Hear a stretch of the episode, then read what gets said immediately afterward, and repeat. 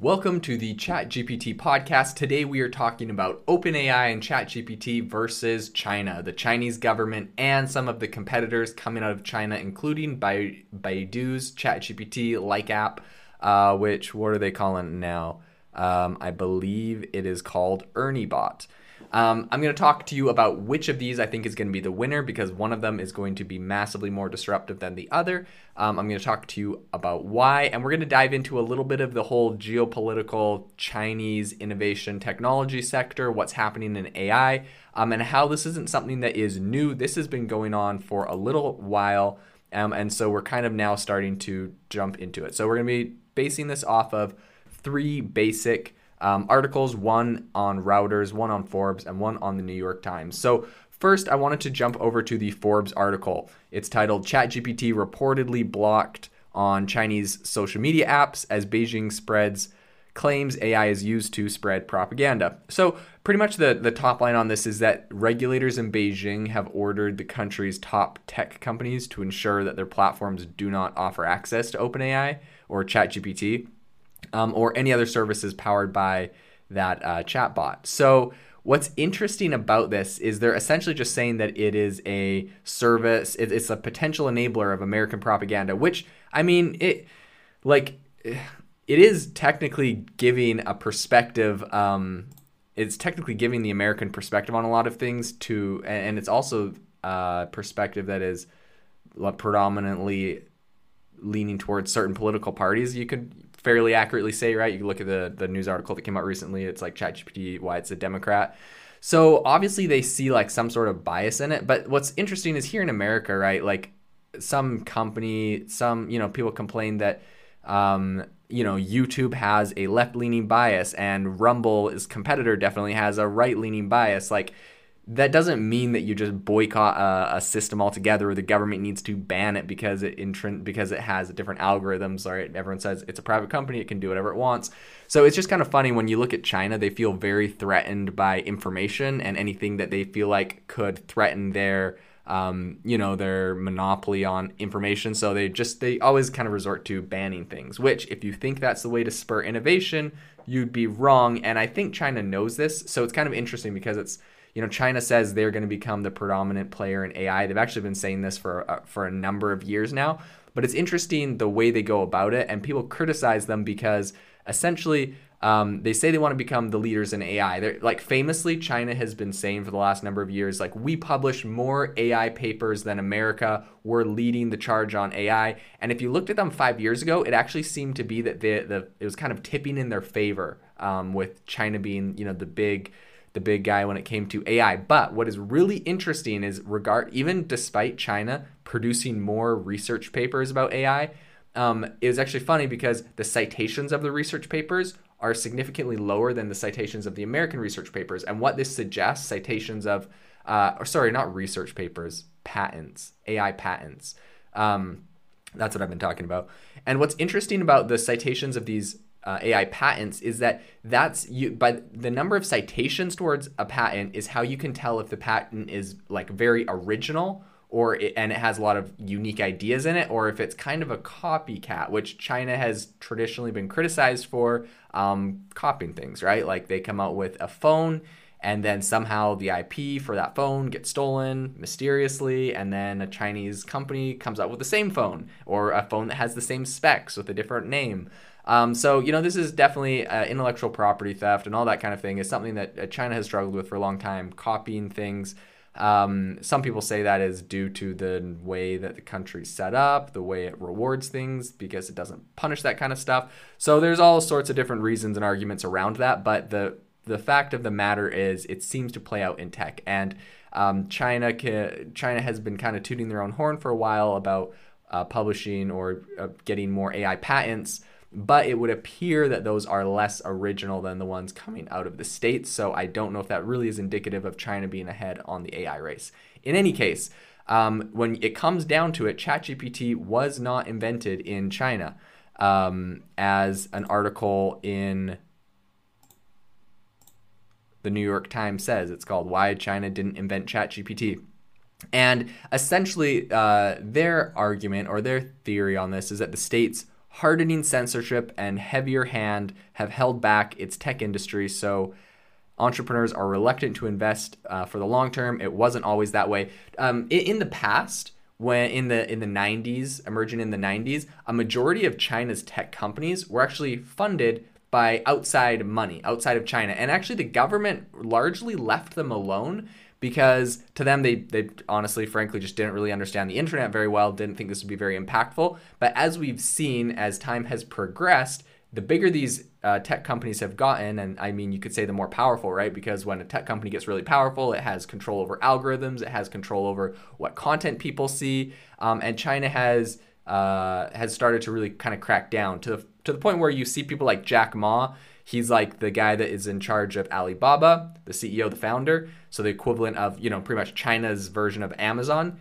And when he started getting big, he said he was going to launch a new financial services product um, because he and he did this like tour like any entrepreneur would do where he was like yeah the financial services products in china are bad the the banks are old and uh, china did not like that he was saying that that it, he was criticizing their system even though like how do you create innovation you criticize the past and you try to make things better right so that was what he was doing anyways jack ma disappeared for a couple months i believe no one saw from him and then when he reemerged he was kind of uh, stepped far back. I don't know if he was even the CEO of Alibaba anymore, um, or if he was on the board or not. And all of a sudden, he decided he was a painter, and Jack Ma was a painter, and he just liked to paint at his house, and he didn't have very many opinions. So stuff like that really makes you skeptical of. Um, it's. I mean, unfortunately. China could be a place with incredible tech innovation. Obviously, a lot of really smart people there, uh, and it does seem like the,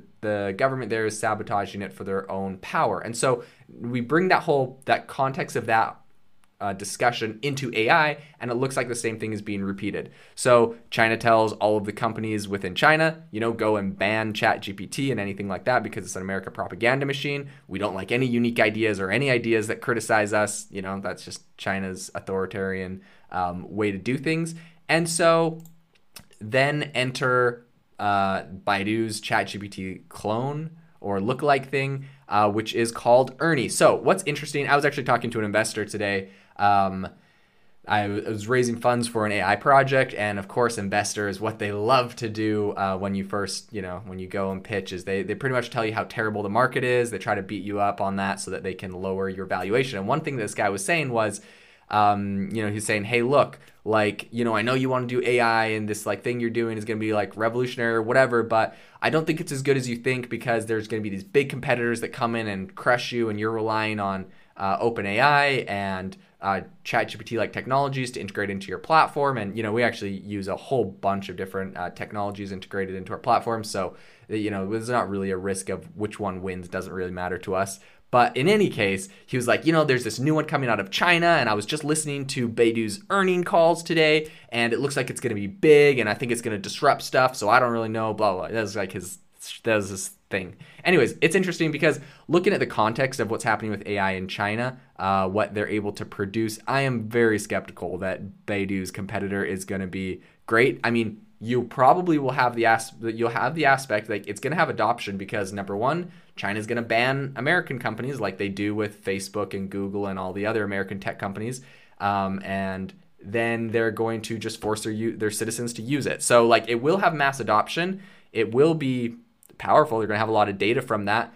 Um, however, I don't think it's going to be as innovative. I don't think it will be as disruptive uh, because by nature, if it becomes too innovative and too disruptive, the Chinese government is going to put their foot down and stop it, right? They kind of like the AI for the aspect of facial recognition to control their citizens, um, and they might not like it so much when it comes to disrupting large areas and consolidating power to, you know, the owners of those companies. So, China's so talking about kind of what they're what they're uh, creating there. The CEO um, pretty much he jumped on their fourth quarter results um, and he was talking about it. He said that it's going to enhance users' experiences and users will be much more dependent on us for all kinds of tasks and needs, therefore, significantly uh, expanding the market size of search engines, he said. So, pretty much what's happening, uh, Baidu also, it's worth noting that their like market share in China has been chipping away for a while, right? Like China kicked out Google, or maybe they weren't even let in in the first place. I know they were in Hong Kong.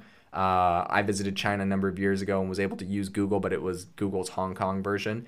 And um, since that, since China, since uh, Google left, you know, Baidu was the big one, and you know, obviously government backed, but it's actually been chipped away by Tencent, the owner of um, the owner of WeChat, um, and then also ByteDance, the owner of TikTok.